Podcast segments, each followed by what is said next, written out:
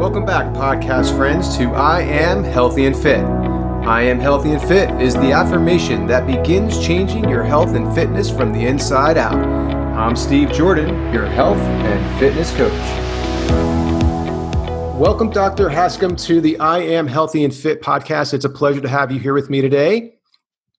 You are Thank coming you. to us. Yeah, you're welcome. It's uh, you know, I'm excited about this conversation because you have so much information in and around health and its relationship to functional health. Medicine is your traditional practice, but you, what I've learned before we got on this recording is that you went from uh, a surgeon practicing, you know, uh, surgery, dealing with spine and, and helping people get out of pain to now doing it with more functionality uh, without pain or without surgery and helping people live pain free. And you actually are now even doing it remotely with people online since COVID, uh, and you're not able to see patients. So I'm super excited about this. Personally, I think it's a, an important part of our movement today in health and uh, and medicine, where now we're bridging the gap between you know medicine and function and doing it naturally and more homeopathic. So give us a little background about you and how you got to this point of you know that transition from medicine to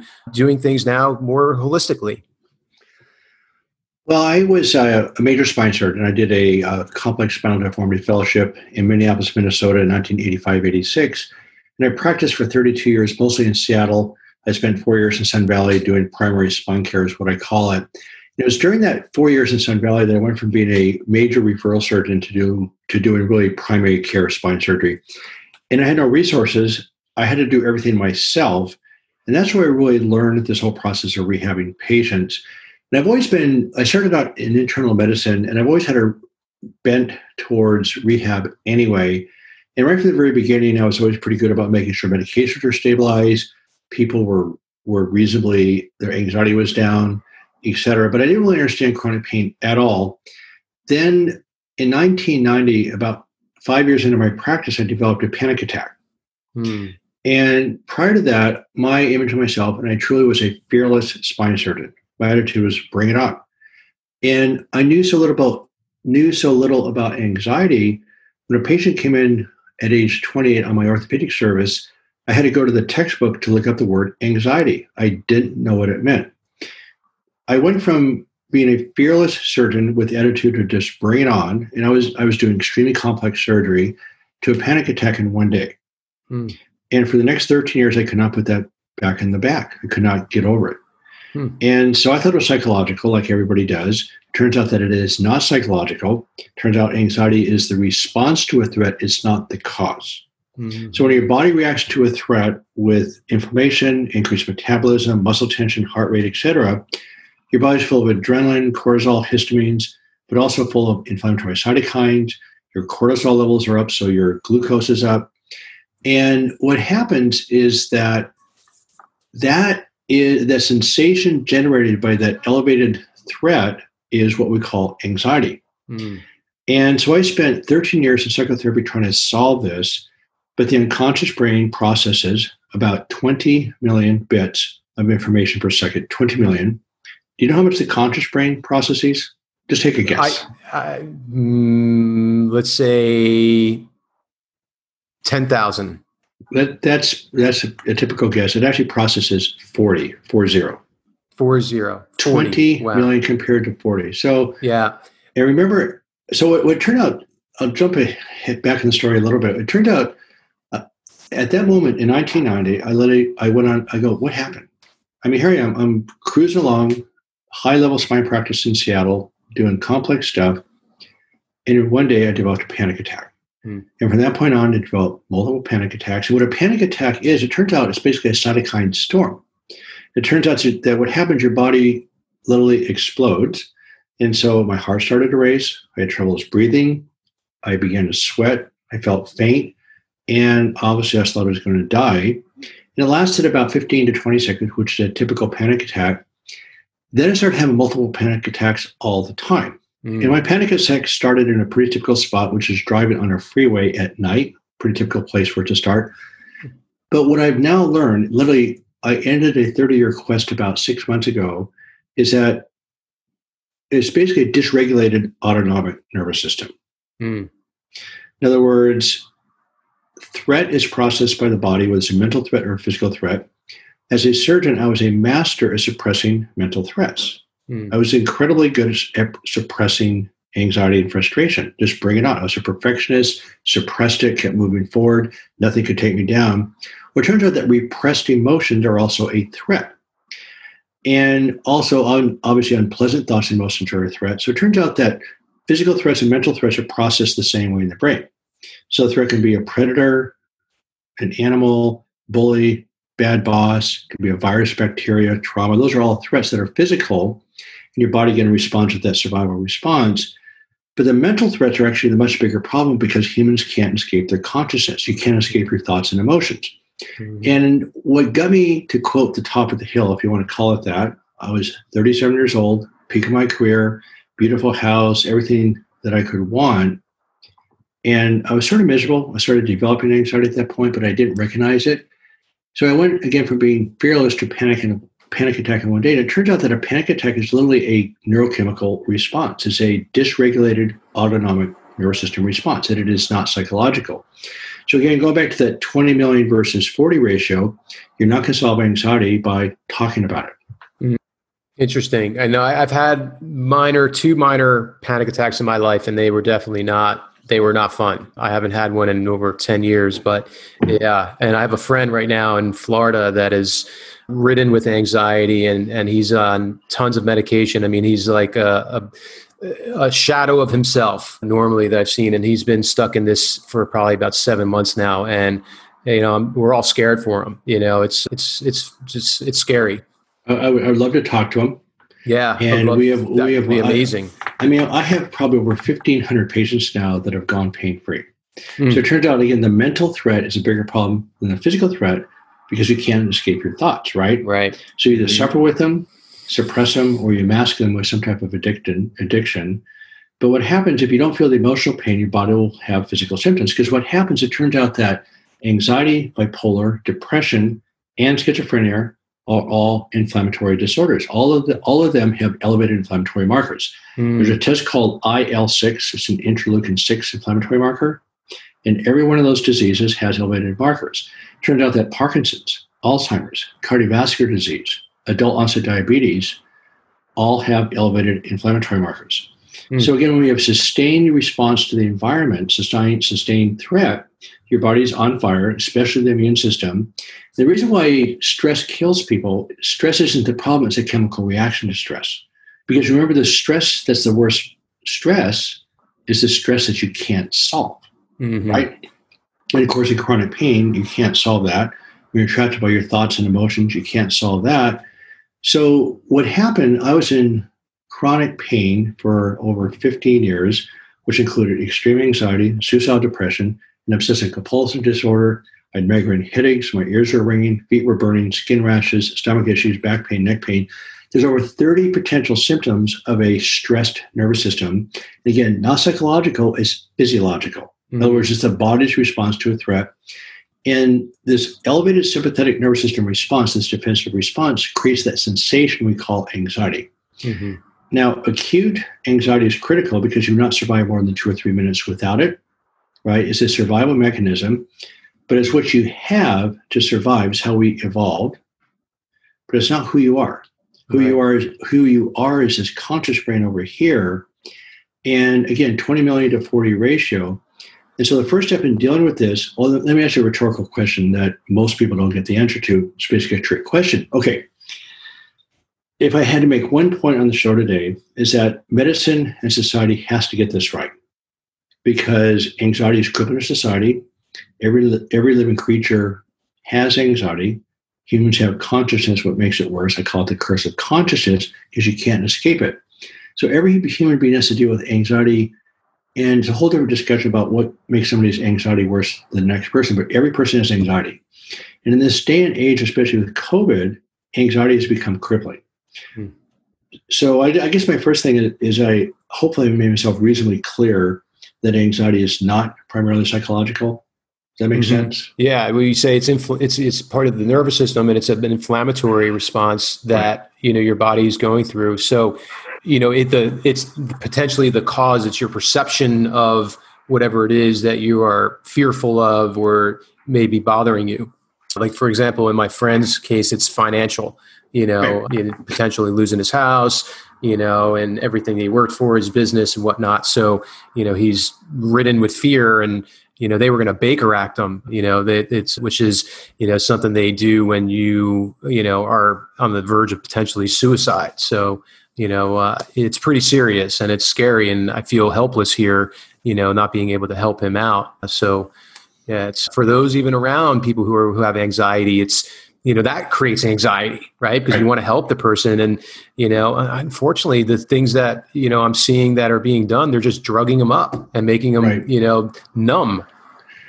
Well, I developed an obsessive compulsive disorder, which people think is think of it as sort of a joke, like washing your hands or going up and down stairs. So I had what's called internal obsessive compulsive disorder. And what that's driven by is intrusive thoughts. So I had the mm-hmm. internal version where I had a negative thought or unpleasant thought, and I counteracted it with a different thought. So it's thought, counter thought all day long. Mm. I had that for seven solid years. It was mm. awful. It's the worst part of the human experience. The prognosis for OCD is horrible, mm-hmm. and I'm fine. Mm. And the problem is, again, it's about this is a programming issue and a neuroplasticity issue. Mm-hmm. In other words, if you try to fix the problem, where's your attention? It's on the problem. Yes. And so talk therapy actually makes it worse. Medications just dull it, but don't solve the problem. And the solution to OCD, which I'm going to use as a metaphor for any pain, particularly mental pain, whether it's chronic physical pain or mental pain, why the solution is the same is that you stimulate your brain to change to a different direction and to shift onto different circuits with neuroplasticity. Mm-hmm. What neuroplasticity is, is that your brain changes every second with new cells, new connections, the circuit pattern shift. And when I was in medical school 40 years ago, I we didn't know the brain changed at all. We thought it was this sort of static structure that just gets shrunk down as you get older. And we do know in chronic pain or chronic anxiety that people's brains physically shrink. Mm. You actually can't think as clearly, but when you treat it successfully, it physically re-expands. Mm-hmm. And what happens under chronic threat, remember you're full of histamines, cortisol, adrenaline, and inflammatory cytokines, the brain itself, through what's called glial cells, throws off these cytokines. Now, what a cytokine is, is a small molecule. They're small proteins, about six or eight amino acids long. They also act as neurotransmitters, which are connections between nerves. And these cytokines are the connection or the signals between cells. And so there's inflammatory cytokines that mobilize white blood cells to fight off bacteria, et cetera. There's also anti-inflammatory cytokines, which helps the tissue grow and regenerate. So the essence of the problem with chronic mental physical pain is ongoing threat, which means ongoing inflammation, which means ongoing tissue damage. Like I said before, we have elevated cytokines that are sustained from your mental threat. You, you develop physical symptoms. Again, I had 17 of these at the same time. Hmm. So what happened is you learn the tools to calm down the nervous system. All my physical symptoms are gone. Every one of them. All 17 of those are gone. The reason why, I remember, I dropped my chemical bath down. My nervous system's calmed down. I understand the tools to do that, which is not my number matter, by the way. I'm fine. Hmm. And again, the prognosis for OCD is horrible because, again, OCD has very strong data that's an inflammatory disorder. Hmm. So what's happened in medicine, which is frustrating to me, and that's actually why I quit my surgical practice, was because of this exact issue, that medicine is focused on structure, cause, and everything. And at least 90, maybe 95% of all physical symptoms are due to changes in the body's chemistry or what's called the physiology. Hmm. So there's this, a term now called medically unexplained symptoms, which I'm really offended by because when your body's full, full of inflammatory cytokines, that's not normal there's something wrong and then your body's going to function differently. Yeah. And then so at least 90% of all physical symptoms are generated by changes in the body's chemistry. So the symptoms are completely explained, but my poor patients in chronic pain, nobody believes them. Hmm. Especially, the, especially the anxiety, you know, the idea is, well, you're just not tough enough. Well, guess what? 20 million to 40? Are you kidding me? Hmm. And I'm, I'm telling you, there's not a tougher human being on this planet than me when I was a complex spine surgeon. I mean, I was yeah. legendary for being tough. And I suspect, looking at your picture on the internet, that you're pretty tough too. Yeah. But it, but it does. But you can't outrun your mind. No, you can't. You can't.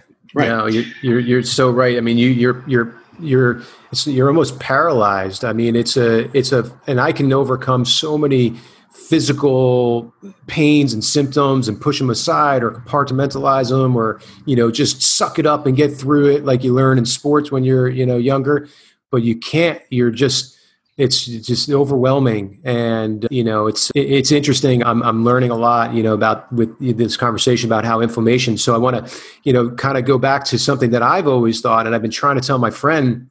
I'm like, dude, just go out and move, get out in nature, go for a walk, go in your pool and swim, you know, get in the hot tub, try to shake your like move your body, like change your state. What I've understood from some of the research I've done, especially in movement science, is moving your body changes your state. It changes your state of mind. So it helps you to maybe think about something else, right? You're not thinking about the problem, like you said, but you're thinking about moving, like, okay, I'm going to walk around the block today, and then tomorrow I'll walk around it twice. Or you get on an elliptical and I'm going to do five minutes. And it starts to push, you know, it starts to, your inflammation levels can come down right? You're starting to increase the other good hormones in your body and try to right. flip that balance. So, what's your opinion on that? Well, here's the thing exercise is a huge deal. But the thing about chronic pain you have to be really careful of is that everything helps in chronic pain.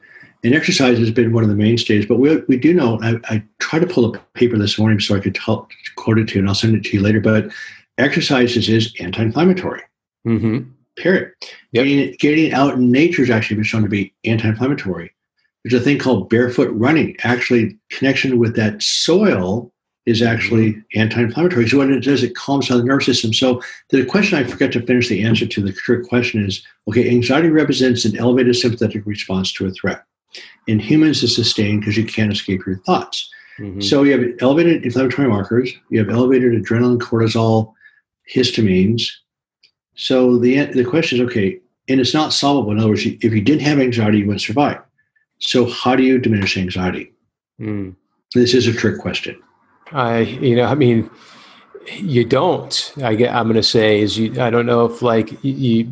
Well, I mean, you diminish it, but like you said, it's always there. Every living animal creature on the planet has anxiety. So it's right. managing it, or you know, being able to you, you know. Ma- you can't manage it. Cannot manage it. Right. Uh, okay. So let me use the word process. So here's the deal. Process. Okay. So it's okay. 20 million to 40. And so there's a bunch of tools that are pretty simple. So the answer I'm looking for is a simplistic answer by by design is that okay, anxiety represents this elevated neurochemical state. So the way you de- so it's a sensation generated by this hypervigilant nervous system.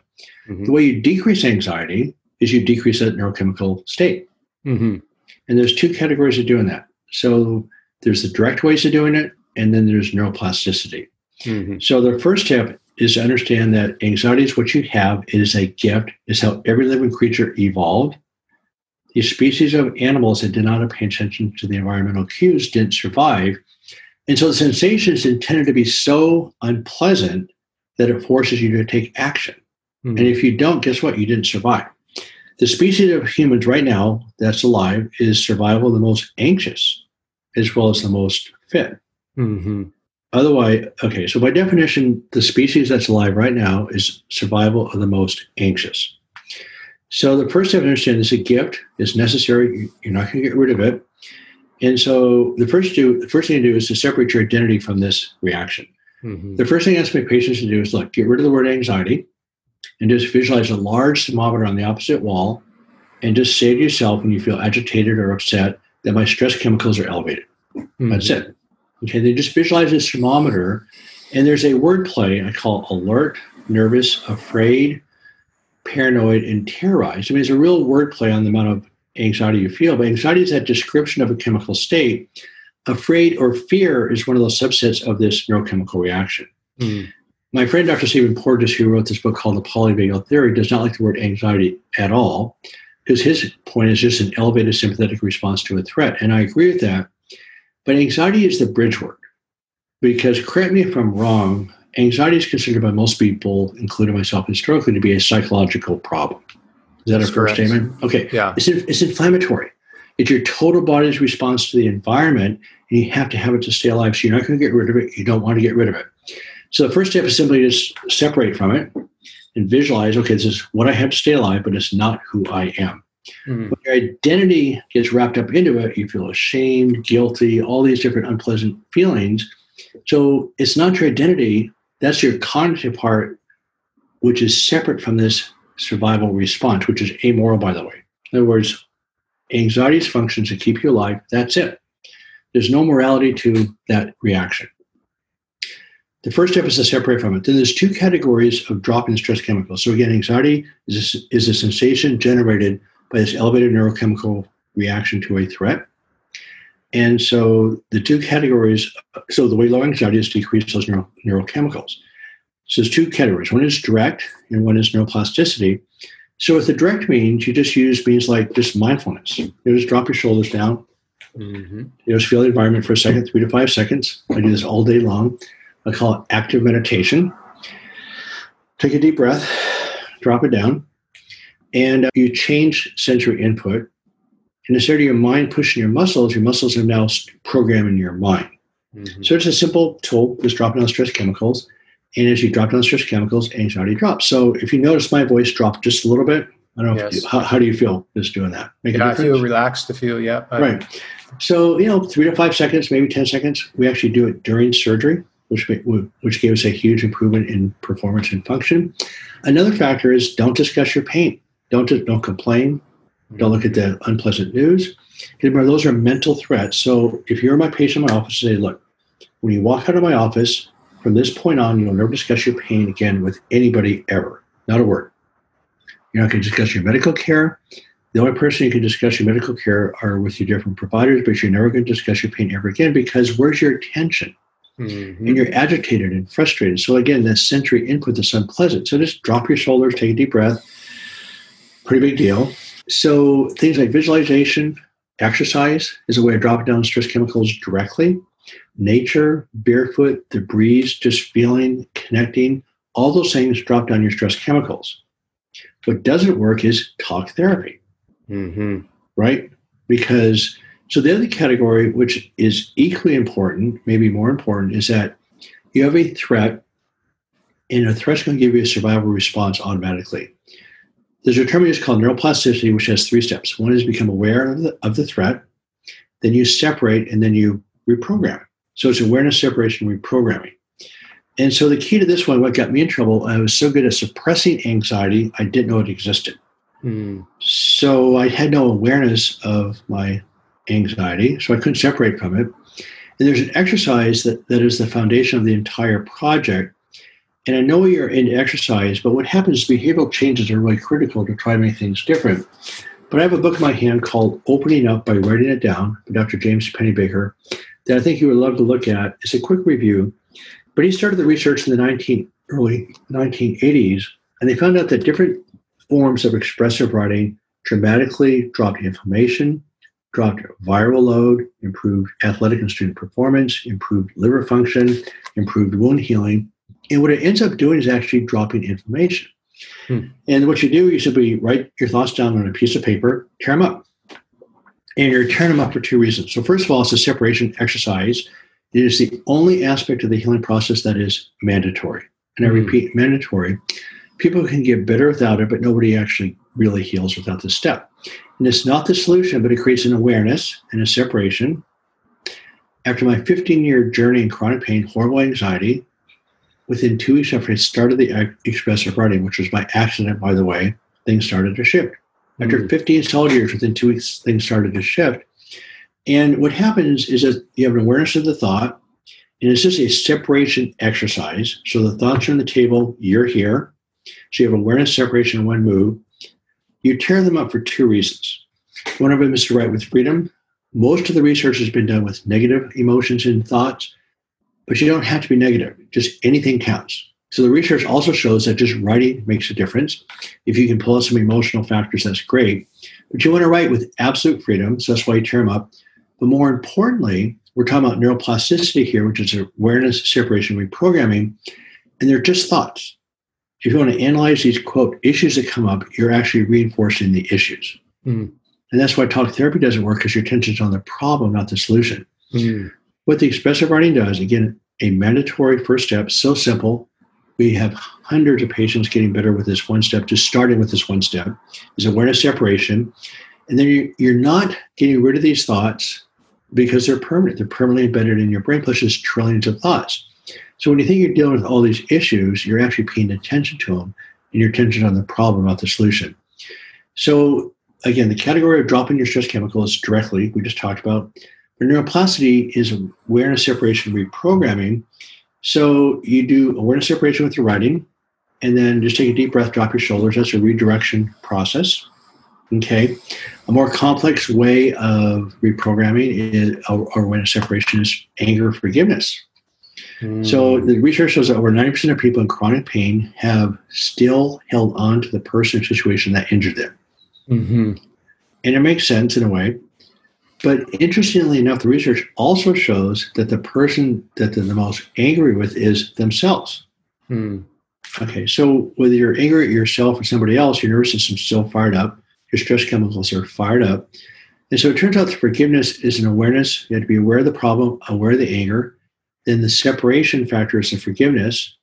Then reprogramming is one of three categories and again, this comes in stages because you can't just go there without doing the first foundational steps. But reprogramming tools include play, reconnecting with friends, nature, taking those walks you talked about, exercise. So, play is one, giving back is another one. Your attention's on somebody else, not yourself. Mm-hmm. Then the third one I called the spiritual journey, which is not a religious connotation, but when you're surviving chronic pain and anxiety, you, you lose creativity, you lose your perspective. And to me, the spiritual journey is awe, gratitude, good glass of wine with friends, telephone call, taking a walk with friends. I mean, just connecting with life in general to mm-hmm. me is that perspective. So that's the um, ultimate answer to chronic pain is that you can't solve chronic pain, but you move your brain into a different direction. But the speed that occurs is stunning. I just read two research papers this morning that blew me away. I've sort of known about this, but let me just give you an example. Is that it's not just that the nerve cells grow and reconnect, you can actually switch into different circuits very quickly. They did one relatively famous research paper in 2007 where they took volunteers and blindfold, blindfolded them very tightly for five days. Then they did these research MRI scans on their brains called functional MRI scans which shows the metabolic activity in different parts of the brain. What they found out within five days that the auditory center, I would say, grew into the. I mean, the cells were already there, but what happened is the auditory system became very active and went right into the optical center or the vision center. And when they took the blinders off, people had trouble separating these things out. They also found out with people when they do the visual occlusion that the finger sensitivity goes up dramatically. That's why people that are blind can read Braille so much better than somebody who can see, mm. because this shift occurs within three to five days. So if you shift from anger, frustration to play, that part of your brain's already there. It's how we developed as humans is interacting with other humans in a playful manner. Mm-hmm. Social connection's a big deal. So you're not only creating new circuits, you're actually shifting on the circuits that are already there and are pleasant. Mm-hmm. So with the visual, auditory, or visual tactile systems, those systems are already there, and the shifts, the brain adapts very quickly to keep us alive. So the neuroplasticity and shifting occurs very, very quickly. So again, two ways of dropping down your stress reaction is directly with mindfulness meditation, visualization, exercise. The other category of neuroplasticity is that you're physically changing, you're physically stimulating your brain to change. So the final concept I just want to leave people with is that I call it the DOC project, direct your own care. And it's very paradoxical, and people get frustrated with this part of it because if you're trying to fix yourself, where's your attention? It's on, on yourself. yourself. Right. Mm-hmm. So it's like my bad golf swing. I keep trying to fix my bad golf swing instead of creating a good golf swing. But if you're going to learn a new language such as French, you're going to read the books, listen to the tapes, maybe immerse yourself, but in five years, when you can speak fluent French, something happened. Your brain changed, right? New connections, something changed so your brain can now speak fluent French. But you didn't learn French by trying to fix your English, mm-hmm. right? So, Cynthia, with chronic pain. Remember, the default mechanism to threat is pain. It's supposed to be an unpleasant sensation that causes you to take action. So, the default language is chronic pain. Mm-hmm the way you solve chronic pain is you move into a different set of circuits. I call the new language an enjoyable life. And the key here is not positive thinking, which is a way of suppressing negative thinking, but it's a positive vision. What do you want your life to look like? What do you, who do you want in your life? Where do you want to live? What do you want to do? What makes your life enjoyable? And pain or no pain, that's where you want to go. As you engage and work in those circuits, your pain circuits start to drop down. And as you know, with any skill, when you quit using it, it doesn't disappear, but it starts to atrophy. Mm-hmm. And so the solution for chronic pain, again, mental pain being the bigger problem, isn't trying to fix it or solve it. It's simply changing direction and stimulating stimulating your brain to physically change structure. Mm, I love that. You know, it's so in line with what I've been doing and maybe not in such a structured way, but you know, we talked a lot about on this podcast gratitude. I'm a big believer in gratitude journals. I, I told you just before we started the recording that I had back surgery. It'll be 16 years this October. It was not originally from the accident that I told you about, the traumatic brain injury that I had falling off of a balcony when I was 19. It was unrelated. It was related to doing too many crunches and focusing too much on my core, which I've always had a great midsection and I wanted it to look even better. I just structurally damaged my my my spine where I had a, a herniated disc in L5 S1 that was impinging right on the nerve uh, roots there. And I was like at 29 years old, I felt like a, a 90 year old man. I was bent over. I couldn't sneeze without holding onto a wall. I couldn't poop without, you know, holding onto the side rails and getting nervous. I mean, it was terrible. And I had epidural shots to kind of take down the, or cortisol shots to take down some of the inflammation, the acute inflammation. But I ended up having the surgery and, you know, maybe three, four years after, 90% of it was cleared up but then I got into this whole mindfulness that you're talking about, you know, mindfulness, gratitude, joy, nature, not worrying as much and just being okay with like what is and how like I perceive the world. Like it's going to, it's, it'll unfold. Like I don't, I can't change anything. Like I'm a little OCD as well. So not being able to always in control.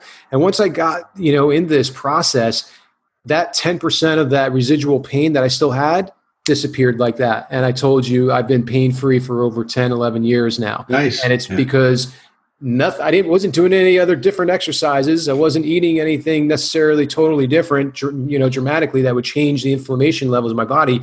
I believe it was the other parts, you know, that I didn't know that were contributing to that other 10% of inflammation that I was having that, you know, just it was like wake up in the morning, I don't feel so good, and it would just come. It was there, you know. It was something I always thought about. So I'm a huge believer in all this, and you know, in hindsight, do I wish I didn't have the surgery? Eh, you know what? No regrets. It, it, worked and I did it, but I would have liked to have known this then, you know? Can, and, can, I, can I ask you a question? A couple questions sure. about your back surgery. So when you had the surgery, how long from the onset of the pain to this till you had the surgery? How, how much time? Uh, I would say about five months, six okay. months. And it was the pain primarily in your back or in your leg? Uh, I had referral pain going down my leg. I had, you know, a little bit of, uh, like that nerve, you know, was going down to like almost my calf. It didn't go all the way down to my foot. You know, I didn't was have it, drop foot. Was it mostly back pain or mostly leg pain? I would say it was more like hip, yeah, hip and leg pain. Mm-hmm. It was okay. So here, I wrote this book that she held up called "Do You Really Need Spine Surgery?" And yeah, I just got it. Yep. So I quit my practice because probably seventy percent of spine surgery should not be done. Mm-hmm. Now yours, yours is one of the scenarios that surgery probably should be done the data shows really clearly if, you're, if, you're, if you have a ruptured disc with leg pain, that people's recovery is better with surgery. Mm. But there's two factors. One is the nature of the problem. So you had what's called a structural problem. You had a mm-hmm. pinched nerve with matching symptoms. And when you take the pressure off the nerve, it's great, right? It's like going to a dentist with a tooth that's infected. You take it out and everything's fine. So then let's say you, I don't know what your life was like there, but let's say for discussion's sake, you're a sciatica and you're just going through a divorce or something horrible else, and your nervous system's fired up. What the data says is try to get the nervous system calmed down first before you do the surgery. And again, excellent outcomes. And what we started doing the last seven years of my practice is doing what's called prehab. And again, mm-hmm. by the way, I might have done your surgery relatively quickly, even faster than five months. I mean, that was a classic indication for doing surgery. So I'm going to call you a structural problem with a reasonably calm nervous system. I'm just going to assume that. Okay, so surgery works well, and I did surgery. But if what I also found out that if you had a structural problem, in other words, something that was amenable to surgery, with the fired up nervous system, I could do the perfect operation, incredibly well done operations, terrible pathology. Not only would the pain not disappear, it would get worse. I'm going, mm. excuse me, what's going on here? Then I started realizing about chronic pain that is a programming issue. We know within six to 12 months that pain gets programmed into the brain and becomes permanent, just like riding a bicycle. So the other categories, people what I call non-structural problems, for instance, back pain is muscular tendinous inflammation. There's nothing to operate on. Mm-hmm. And one of the most common reasons of doing back surgery is degenerative disc disease. That's been clearly shown in multiple research papers over and over and over again that disc degeneration does not cause pain. Mm. So there's almost 20 over 20 billion dollars a year of surgery being done for back pain. The success, you know what the success rate First of all, if you had back pain for a year and I was you came to me as, as a patient, what percent success would you like to have before I did a spine fusion on you? With the spine fusion being a pretty big operation, we weld your ver- we weld your vertebrae together, we create a bridge of bone so that disc quits moving. So it's a pretty big operation. What percent success would you want before you went through that operation? Mm, I mean, I'd want to know that it was ninety percent or better. You know, that's right. Yeah. And, so, and I thought, and again, I was one of those aggressive surgeons when I started, and I thought the success rate, success rate was over 90%. A paper came out in 1993 out of the state of Washington showing that the success rate of a back fusion for back pain was 22%. Oh, that's. There has never been one research paper in 60 years that's demonstrated that a back fusion works for back pain, hmm. especially compared to a good solid rehab program and we know chronic pain is a memorized neurological problem. It is not structural. Mm-hmm. And we know that disc, we don't know where back pain comes from most of the time, but we absolutely do know that disc degeneration, arthritis, bone spurs, herniated disc, none of those cause back pain. Been well documented. Know, it's the most common reason of doing back surgery right now is on a unquote pathology that doesn't exist. So it should be called degenerative disc disease. The answer would be better called normally aging disc which means your spine becomes stiffer. You're, I'm not 20 years old anymore. My, my discs are all gone. I have no back pain. Mm-hmm. No, I've had two back. I've had two back surgeries myself, by the way. Mm. Oh, interesting. Yeah, yeah. So I, I, had a structural problem, got better. Ended up with a postoperative infection, which required another operation. Uh-huh. But yeah, I don't have back pain. All my discs are gone, mm-hmm. but that's pretty classic. Well, what so, you had mentioned earlier, just you know, just a few minutes ago, something that I did that I did intuitively, not knowing, and and it kind of became part of my shtick or my unique selling point in my business is prehab. You know, I was in pain, but I pushed through the pain. Like you said, I'm tough. I, I just knew that I wanted to go into that surgery in the best shape possible so that when I came out, I was going to be smooth sailing. I got out of bed the day after surgery and walked almost a mile in my hometown. I I had the surgery. I was living in California, but I had the surgery in in uh, New Jersey uh, because I wanted to be near family and in case something happened. I just you know I wanted some TLC. So I walked in my hometown with you know the just I would say less than 24 hours being released from the hospital and the surgery. And I walked gingerly, I walked carefully. I didn't like, you know, walk at a fast pace and think I was doing anything fitness oriented, but I was just like, I'm going to move, I'm going to walk. And I did it over and over again. I started doing, you know, com- some core basic exercises where I was bracing my core and keeping things alive and moving them and doing some hip, you know, flexions, extensions, and rotations just as much as I could without creating any more, you know, without creating any kind of damage. And within three months, I was running, surfing, doing everything I could do before. It was awesome. Yeah. no, you did the ideal thing, and that that's what we, that's what we started to do with our patients with prehab. So you're the classic patient who does extremely well. Of course, I'm a surgeon, but what happened is we started doing prehab before surgery, and again, I think you needed the surgery, so I'm taking you out of this picture. Mm-hmm. But I had people with what's called spinal stenosis, which is extreme pinching of the nerves with leg mm-hmm. pain. It's bone stenosis. It doesn't get better with time as far as the structure. And for 12 weeks, we get people sleeping better. They would do expressive writing, relaxation, calm down the nervous system, stabilize medications. So we started doing, doing that with every patient every time. And what happened, over 120 patients canceled their surgery mm-hmm. because the pain disappeared. At the end of my practice, I was operating on less than 5% of the patients I saw in the office. I put myself out of business. Hmm. I was shocked. And then I looked at the data again. There's also data that shows the same thing that if you have severe hip, knee, or shoulder arthritis, that the degree of pain does not correlate with the degree of arthritis. In other words, people with severe arthritis often have no pain. People with minimal arthritis often have severe pain. And what they found out is that the severity of the pain actually correlated with the severity of stress, which again, you and I both have talked about is about inflammation. So that's what's so key is that is that you can optimize your surgical results by doing exactly what you did. And the data says that only 10% of surgeons are actually addressing prehab before they do surgery, number one. Second of all, they're doing surgery on normal spines.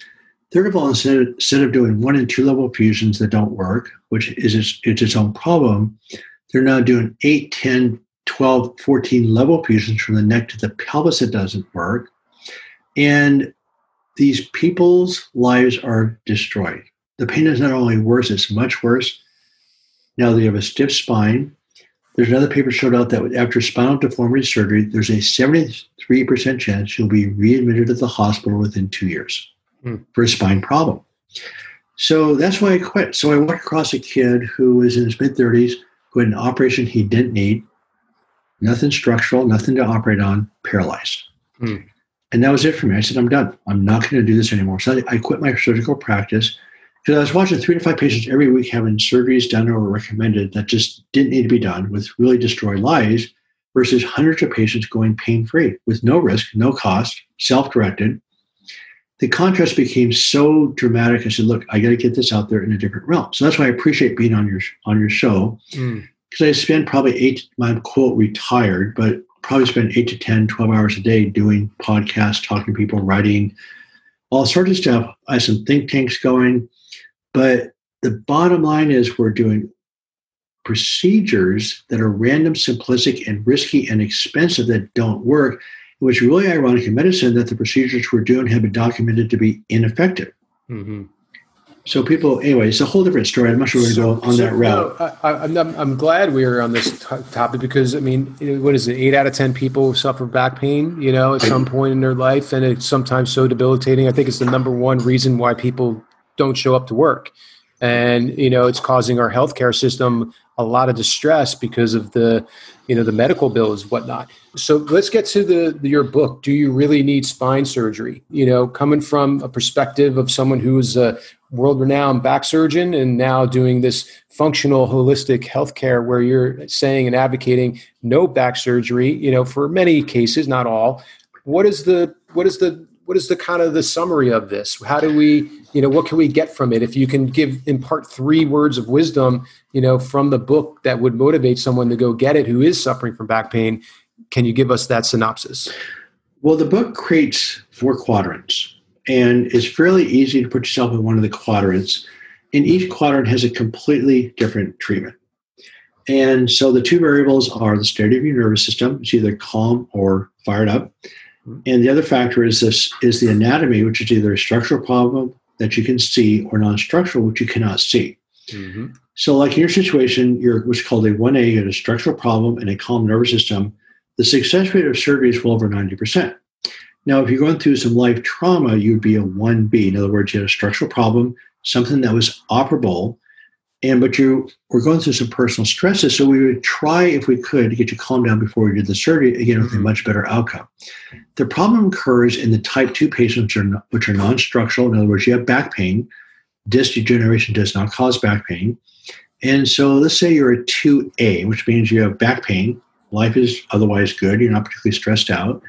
And people in this type 2A group never push for surgery because they're not, not going to go through surgery. I mean, life is good. It's a nuisance. It's a hassle, but they'll write it out and their back pain is going to go away. And again, since there's nothing anatomically wrong, it always improves. The problem is what I call the 2B group, where you have nothing wrong with your back structurally. Your surgeon said you have degenerative disc disease. We need to do surgery. And your nervous system's fired up. Usually there's workers' comp, welfare, poverty, homelessness. There's all sorts of stresses that really fire up your body's nervous system. And you're desperate and what happens, you're very vulnerable to a surgeon walking into the room saying, Look, I can take care of you. most unnecessary surgery is done in what I call the 2B group, which is a normal spine for your age and a fired up nervous system. And it doesn't make any sense at all that surgery should be done ever. I'm upset with the medical profession for even offering that as an option. Again, there's not one research paper in 60 years that says we should be doing surgery in that situation. Mm. And even from a common sense, sense standpoint, if you go to the dentist with a infected tooth and you pull the tooth, it works fine.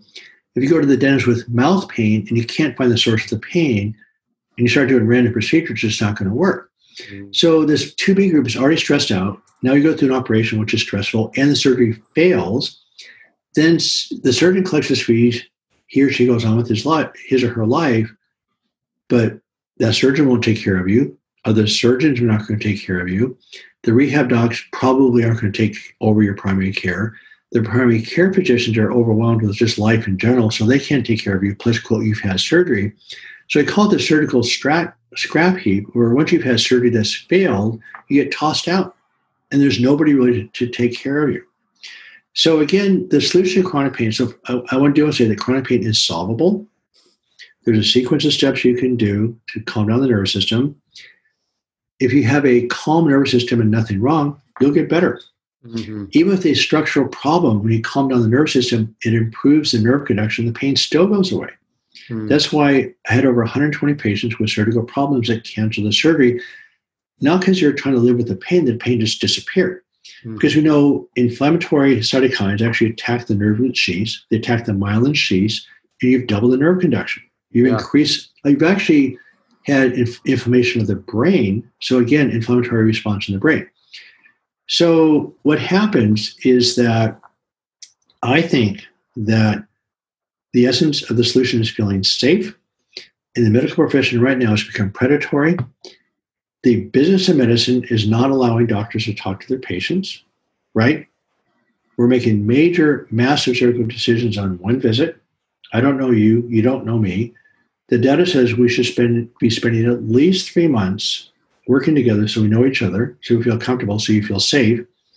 And that's the paradox. As you start to feel safe, your body chemistry changes. You don't need the surgery.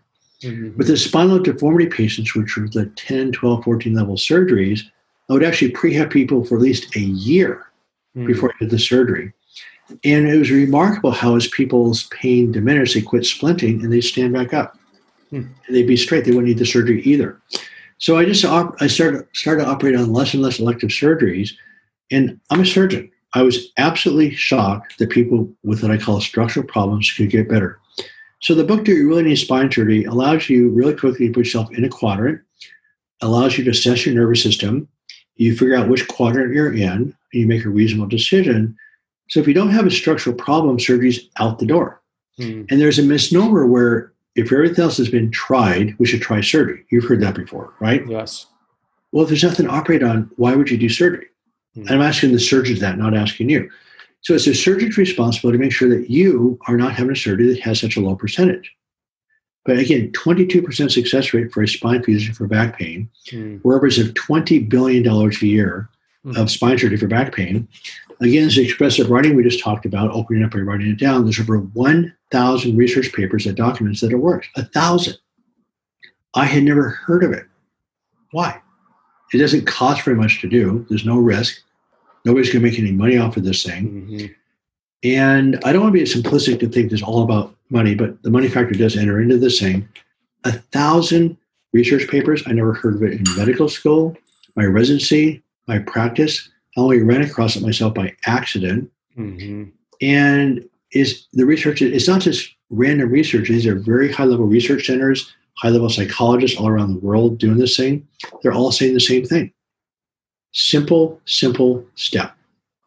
I love it. It's it's you know it's like you said, it's simple, uh, and it's you know I, have personally found it very effective, and anybody can do it anywhere. And I don't think it just necessarily applies to back pain; it applies to any pain anywhere. You know, whether it's emotional pain, maybe you're going through a breakup in a relationship. You know, writing things down, how you're feeling, you know, the fears you have, and then like I like what you said, tearing it up and throwing it away because right. you don't necessarily go back and dwell on it. You know, right. I think that's a, a, really important point. I was going through some of that kind of work about 10 years ago during a breakup, and this, this individual had me burn the papers, you yep. know. And at first I was like, this is crazy, you know, and but now I see its relevance because we always have as humans a tendency to want to go back, right, and see what yep. was there. Ah, that's not good. You know, sometimes the past is the past. The, you know, live in the present. So that's that's really great advice. Now, how does nutrition play involved in, in this? I, am I'm, I'm certain you must have a, a nutritional, you know, nutrition background. I know it's not taught in school, in medical school. How does how does it play a role in this uh, in this process as well? Well, I have to say I'm very humbled by this whole nutrition thing because it's huge. And as a surgeon, there's no human being that are each worse on this planet than surgeons, almost to the person, because we're so busy. Anytime we spend eating is a waste of time.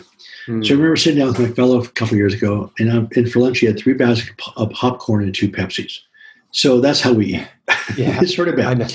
So what I didn't realize until about two years ago is that there's a huge inflammatory response that again elevates the cytokines, elevates inflammation, and so there's data shown out. And I'm not initially recommending intermittent fasting today because I'm not the expert, but there's a December New England Journal of Medicine article that looked at the data on intermittent fasting. Again, I'm not going to talk about the types. They showed a dramatic drop in inflammatory markers. Dramatic. Yeah. And well, so, we've had a lot of guests on the podcast that are in the nutrition space and are experts in there. And if there's one overarching theme and one area that they all agree on no matter whether it's paleo or mediterranean or you know high fat low fat whatever it looks like they all believe on the intermittent fasting. They all can agree on that. And I, i've been doing that for i want to say nine ten years as well where i will have let's say my last meal is 7 p.m I don't eat anything, ingest anything until 7 a.m. the following morning. And usually right. the first thing that I'm taking in is just a lot of water, you know, usually 16 to 24 ounces of water. I wow. wait to wait till I pee, you know, not the first pee, but like the second pee of the day. And it's funny to see, like, I feel like I cleanse my, my, my, my body out more. And then I ingest like, like right now I'm doing a, I've been doing for the past three, four years, like a vegan protein, you know, powder with either water or almond milk. And it just, I feel it's really good because it just gets into my body quick, you know, and I feel I get some, I warm it up, you know, it's like right. Kindle. You know, when you start a fire, you don't throw the big logs in there first. You put the the paper down, and you know you get that started, then the kindling, and then the the big logs, and that's kind of right. how I feel. Is you know the that shake, that you know kind of uh, liquid it's almost like Ensure. You know, when you're old and you're in a hospital, they give you Ensure. It right. has all these nutrients and vitamins and minerals and gets in there quick and it's absorbed quicker. And then maybe an hour to two hours later, I'll have my first meal, you know, and right. that's that's kind of how. So it's usually like 14 hours that I've fasted. And I feel amazing. It's definitely been great, and you get used to it. Well, I read this data in December, and I go, "Oh my god, I said, how can I not do this? It's, mm-hmm. it's insane. I also wrote a, I also, we didn't get a chance to talk much about COVID today, but um, yeah, I we, want to hear more about that too with inflammation. We discussed it a little bit before the, the recording. Yeah. I mean, I'd be lucky to come back and back and do, do, do another podcast on COVID because it turns out that we actually developed a viable solution for the COVID pandemic. Mm-hmm. And it's the same approach as chronic pain is you take multiple known anti-inflammatory factors and put them into play, it should solve the problem. Mm-hmm. So it turned out if so obesity and diabetes are big risk factors for dying from COVID because you start out with elevated inflammatory markers. And there's a bunch of things you can do to actually drop the inflammatory markers. So if you lose some weight, fine. But just going to an anti-inflammatory diet, particularly intermittent fasting, which I agree is not so hard. I have never been able to stick with the diet. I've been doing intermittent fasting since I read that article in December. And you do get used to it. I do almost the same program you do.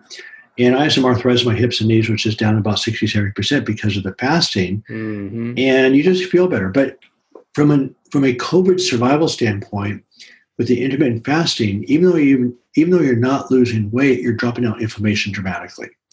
And so remember, what you want to do is drop inflammatory markers. So when you get that cytokine rise or that inflammatory rise, mm-hmm. you stay below the threshold that kills you. So anti-inflammatory diet with intermittent fasting is actually one of the basic recommendations for that. Amazing, and you're, you're right. It's infl- it's an inflammatory response. The more inflamed you are, the more susceptible you are to disease and COVID is a disease. You know, it's a right. your your body's inability to to fight it. Now, let me ask you this, and I've never never thought about it till just now. If I'm exposed to COVID and my body is strong, my inflammation is low, can I like oh yeah i guess i can. I'm like i can fight it off. I have no like because there are people that show no symptoms right? You can have it and not i don't think beth, i don't know if beth told you i had covid. Oh really? Okay. Yeah i had it. I had the real deal. I had it in march. And so yeah i have to i mean it's always easier to preach than practice right? Mm-hmm. so for years if i don't do my expressive writing relaxation forgiveness all these things we just talked about why i get antsy my pain comes back skin rashes pop, come back etc so I've been diligent about my expressive writing, et cetera. So I got sick in March. I had four or five days of being extremely fatigued, achy, et cetera. I tested positive for COVID. It took me about another week to get better, and I'm fine. I've been fine mm. since then. So my feeling is if I hadn't been doing the thing, so five years ago, I happened to draw some liver tests, and my inflammatory markers were, were way up. And I was real, realizing I was doing things like eating whole bags of Oreos and whole bags of chips, right? Mm-hmm. so I did take note of that. I dramatically changed my diet, not to a great diet, but at least get rid of the super processed foods. My inflammatory markers drop back to normal relatively quickly. So my hypothesis is that okay, the risk factors for dying from COVID as you start out with elevated inflammatory markers. I wrote a pamphlet this on my website called Thrive and Survive COVID-19 and put in 10 categories of things that dropped inflammatory markers that are extremely doable, including expressive writing, the breathing, the exercise, the diet, there's a bunch of things you can do to lower your inflammatory markers.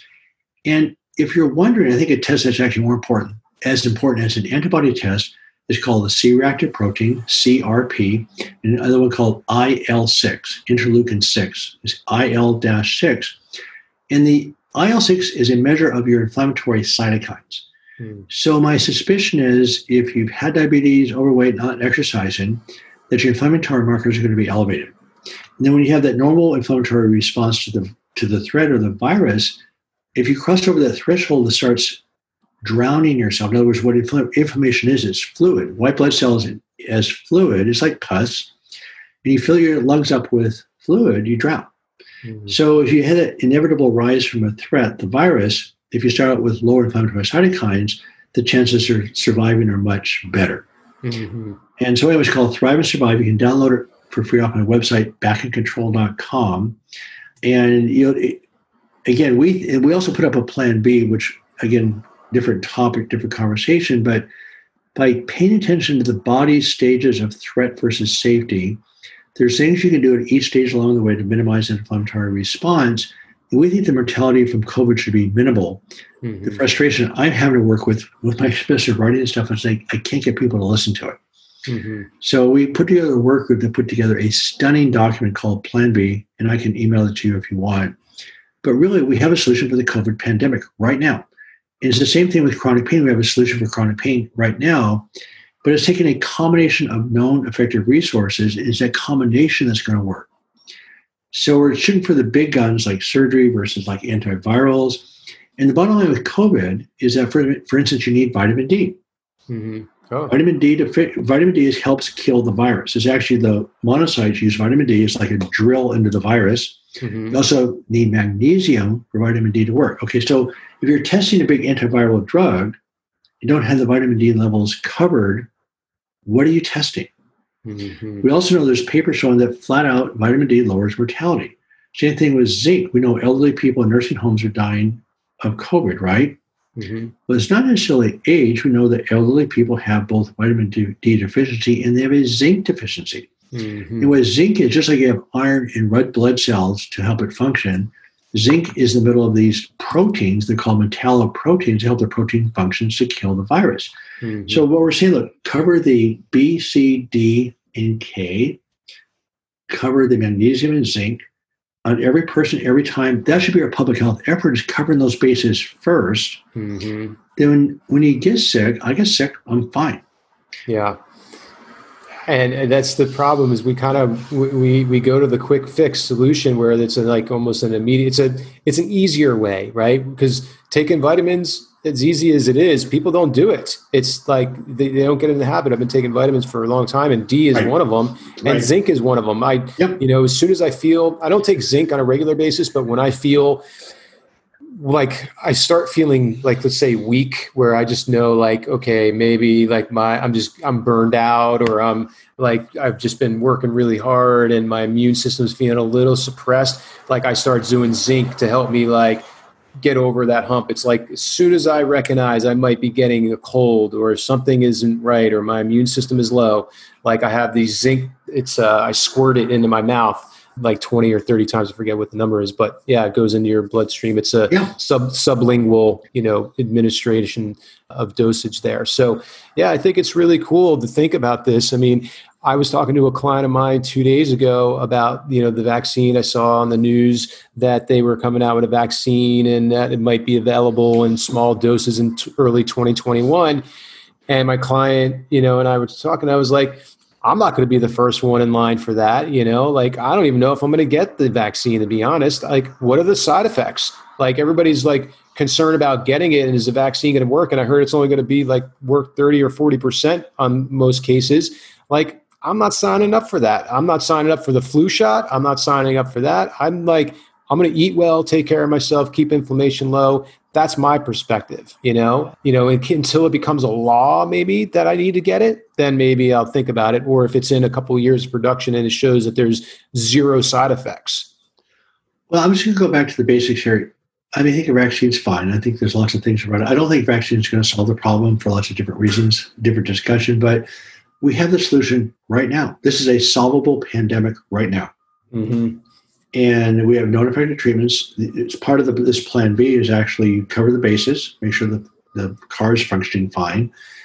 And then you, as the inflammatory response rises, which is the sympathetic nervous system, there's ways of recruiting the parasympathetic, parasympathetic nervous system to counteract that rise. So there's a sequence of events you can do. Then there's anti-inflammatory agents that are actually very powerful that are natural, zero risk.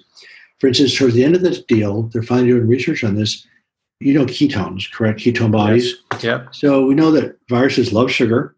They're inflammatory. So we mm-hmm. what we're doing right now in the ICUs is dextrose or sugar, and the data says use ketones mm-hmm. because they're very anti-inflammatory. Mm-hmm. So let's just say for discussion's sake, and again, this is way down the line that we don't think they'll get there very often, but in the ICU, under threat, we think that ketones at that stage of the game would be extremely powerful, actually dropping down mortality. Mm. So again, it's an additive, just like chronic pain, it's an additive process. You add in the vitamins, the ions, you add in the parasympathetic nervous system, then you add in some ketones. It's a solvable problem right now. Mm. We don't need a vaccine. Mm. I love it. I think it's awesome, and I think it's such a important conversation. Or what is being done about that? I mean, there are people on, you know, in Congress, people going to Congress and advocating for this and discussing it. No, I'm trying very hard. I mean, every day I send out two, three emails, make phone calls. Mm-hmm. So say, look, we're just looking at the science. Everything here is deeply documented to work, and we're just going to systematically apply those, and it's going to solve the problem. So mm-hmm. we can't get. So we're to talk to policymakers, talk to companies, talk to physicians, and medicine has a sort of a bad habit of doing what we've always done. So you might have heard about three months ago how steroids are going to be the answer. Well, we've known for 40 years plus that steroids don't work for COVID pneumonia. They just mm-hmm. don't. Never mm-hmm. have, never will. Mm-hmm. So we tend to throw these random simplistic solutions at a complex problem. The solution to chronic pain is you take every variable, treat everyone simultaneously. So you treat a complex problem with all the variables. Same thing with COVID. There's a bunch of variables that need to be addressed. So systematically address them is going to solve the problem. So I'm working, I haven't given up. So I'm looking to the Surgeon General, I'm looking to government, I'm looking to hospital systems, and everybody's sort of too busy. But we did get the paper published. I'll, I'll get I'll send you a copy of it. And love so to see that. Yeah, just working hard to get this out into mainstream thinking. Again, is an approach that needs to be challenged and refined. So we're looking at that. Well, listen, if you just had, even if you got, you know, five percent, you know, of people on board, I think it's a, a win. You know, so right. But I would like to, I know we're almost out of time here, but what I would like to just finish up with really clearly is that I just want people to understand that chronic pain is solvable. And it's not just back pain, it's mental pain and physical pain. There's over 30 physical symptoms that respond to calming down the nervous system. and they're all inflammatory. Mm-hmm. And so autoimmune disorders, you know, all the cardiovascular diseases, peripheral vascular disease, um, neurodegenerative disorders, anxiety, depression, bipolar, schizophrenia, all are inflammatory. So what happens is a sequence of events that calm down the nervous system. So the website is the website is changed. It actually is drdavidhanscom.com, but we just are launching a, a very specific app called the Doc Journey that just got released this week. And it's a sequence. The problem with so people are getting better with the book and the website alone, but the website's unwieldy. The Doc Journey is an app that gives you a very clear pathway with lots of sidebars to answer questions. And it's extremely self directed. It's been incredibly effective. If somebody decides to engage in the journey, again, it's learning the tools, not just reading the book, but actually learning the tools that calm down your nervous system, probably 90% of people get better within three to six months. Hmm. Some a lot faster, some a lot longer. The number one factor that predicts success is actual engagement. So again, is is it can be accessed at the docjourney.com, um, the then docjourney.com. And DOC stands for Direct Your Own Care. And we're excited about it. My wife got involved with it, made it very creative. She's a tap dancer. Mm. And so it's something we're extremely excited about.